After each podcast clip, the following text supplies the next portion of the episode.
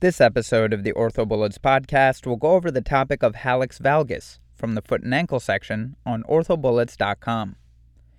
Hallux valgus is not a single deformity, but rather a complex deformity of the first ray. It is often accompanied by deformities and symptoms in the lesser toes. Two forms of hallux valgus exist adult hallux valgus as well as adolescent and juvenile hallux valgus. As far as the epidemiology of adult hallux valgus, it is more common in women. 70% of patients with hallux valgus have a family history, and there is a genetic predisposition with anatomic anomalies. Intrinsic risk factors include genetic predisposition, increased distal metaphyseal articular angle, or the DMAA, ligamentous laxity causing first tarsal metatarsal joint instability, a convex metatarsal head, second toe deformity slash amputation, pes planus, rheumatoid arthritis, and cerebral palsy. Extrinsic risk factors include shoes with a high heel and a narrow toe box. With respect to the pathoanatomy, valgus deviation of the phalanx promotes varus position of the metatarsal. The metatarsal head displaces medially, leaving the sesamoid complex laterally and translated relative to the metatarsal head. Sesamoids remain within the respective head of the flexor hallucis brevis tendon and are attached to the base of the proximal phalanx via the sesamoidophalangeal ligament. This lateral displacement can lead to transfer metatarsalgia due to shift in weight bearing. The medial MTP joint capsule becomes stretched and attenuated while the lateral capsule becomes contracted. The adductor tendon becomes the deforming force. It inserts on the fibular sesamoid and the lateral aspect of the proximal phalanx. Lateral deviation of the EHL further contributes to the deformity. Plantar and lateral migration of the abductor hallucis causes the muscle to plantar flex and pronate the phalanx. The windlass mechanism becomes less effective and leads to transfer metatarsalgia in hallux valgus patients. Associated conditions include a hammer toe deformity and callosities. Factors that differentiate juvenile slash adolescent hallux valgus from adult hallux valgus is that it is often bilateral and familial. Pain is usually not the primary complaint in juvenile slash adolescent hallux valgus. Varus of the first metatarsal with a widened intermetatarsal angle is usually present. The DMAA is usually increased, and it is often associated with a flexible flat foot in juvenile slash adolescent hallux valgus. As far as complications with juvenile and adolescent hallux valgus, recurrence is the most common complication in greater than 50% of patients, also overcorrection and hallux varus. As far as presentation, symptoms usually present with difficulty with shoe wear due to formation of a medial eminence. There is usually pain over the prominence at the MTP joint. Compression of the digital nerve may also cause symptoms. On physical exam, the hallux rests in valgus and is pronated due to the deforming forces. Make sure you examine the entire first ray for first metatarsal phalangeal range of motion, first tarsometatarsal mobility, callus formation, as well as sesamoid pain slash arthritis. Evaluate associated deformities like pes planus, lesser toe deformities, as well as midfoot and hindfoot conditions. As far as imaging, Standard radiograph series should include weight bearing AP, lateral, and oblique views. The sesamoid view can also be useful. Findings may include lateral displacement of the sesamoids, joint congruency and degenerative changes can be evaluated, and radiographic parameters guide treatment, and we'll talk about those radiographic parameters now. So, the hallux valgus angle, or HVA, is measured from the long axis of the first metatarsal and the proximal phalanx, and this identifies MTP deformity normal is less than 15 degrees. The intermetatarsal angle, or IMA, is between the long axis of the first and second metatarsal. Normal is less than 9 degrees. The distal metatarsal articular angle, or DMAA, is the angle between the first metatarsal long axis and a line through the base of the distal articular cap. The DMAA identifies MTP joint incongruity, and normal is less than 10 degrees. The hallux valgus interphalangeus, or HVI, is the angle between the long axis of the distal phalanx and the proximal phalanx.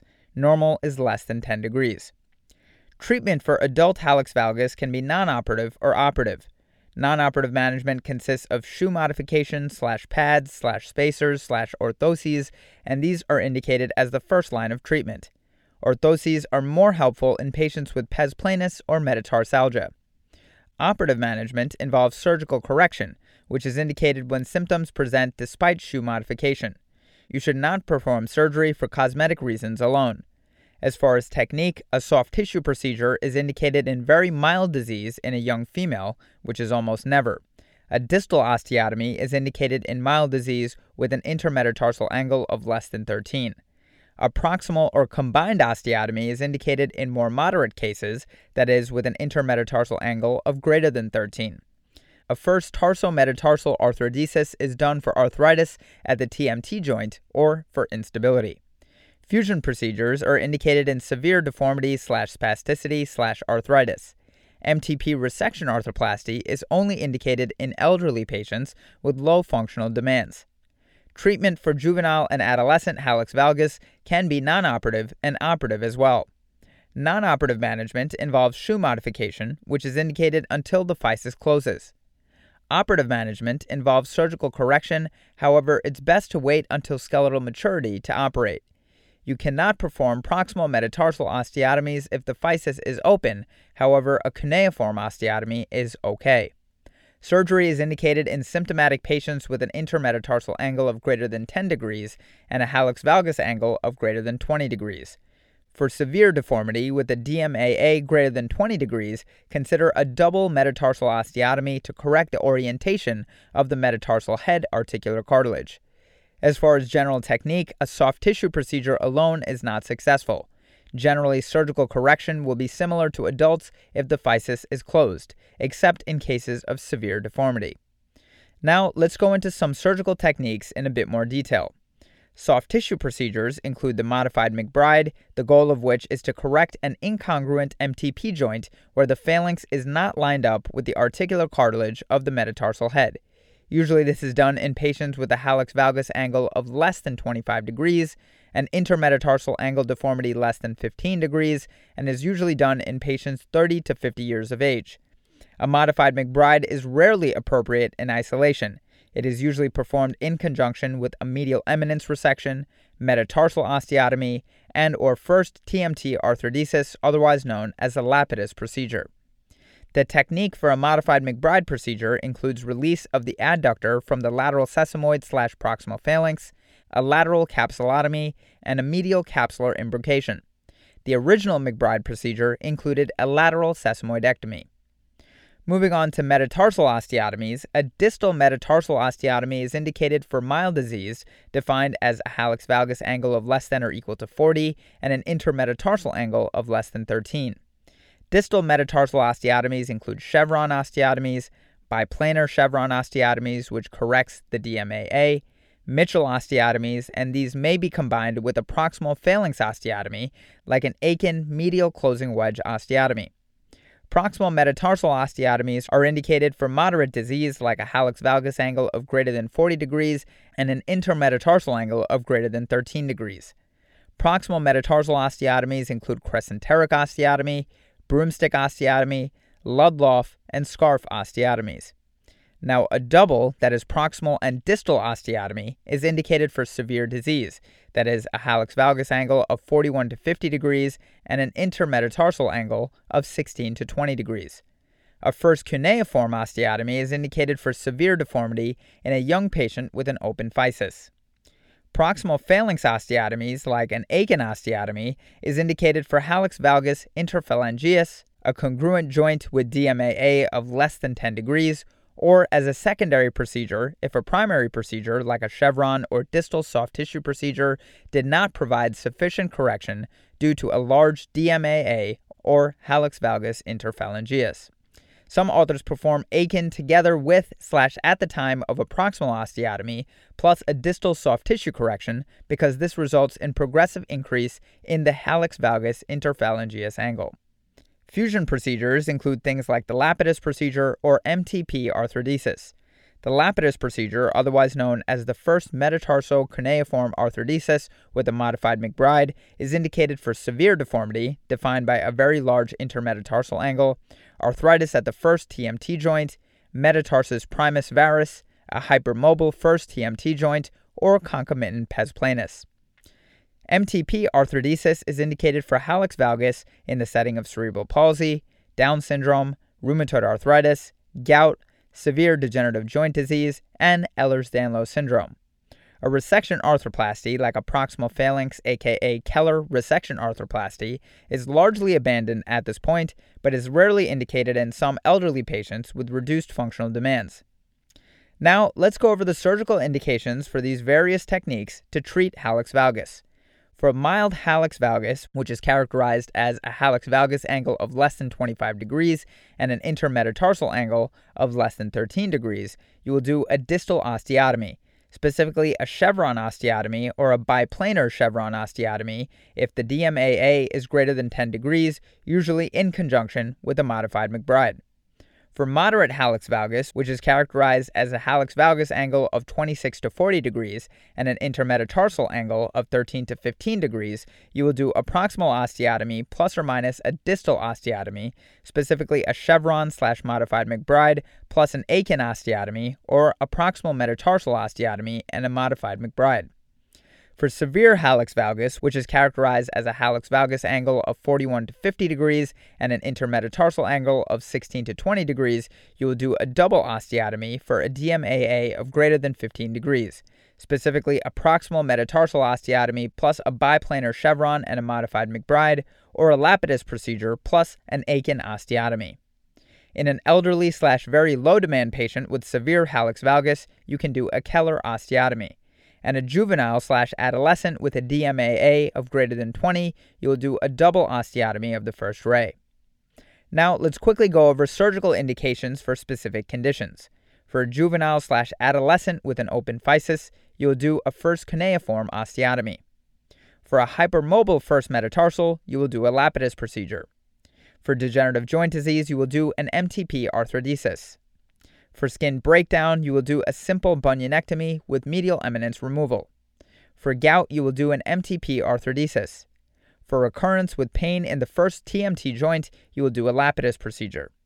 For rheumatoid arthritis, you will do an MTP arthrodesis. And for Down syndrome, cerebral palsy, Ehlers-Danlos syndrome, you will do an MTP arthrodesis. Now, because it's tough to keep all of these foot procedures together in your mind, let's go through them again, but specifically review the techniques, indications, and complications for each. We'll start with the modified McBride, which includes release of the adductor from the lateral sesamoid slash proximal phalanx, a lateral capsulotomy, and medial capsular imbrication. This is indicated for a 30 to 50 year old female with a hallux valgus angle of 15 to 25 degrees, an intermetatarsal angle of less than 13 degrees, and an interphalangeal angle of less than 15 degrees. The complications are recurrence and hallux varus.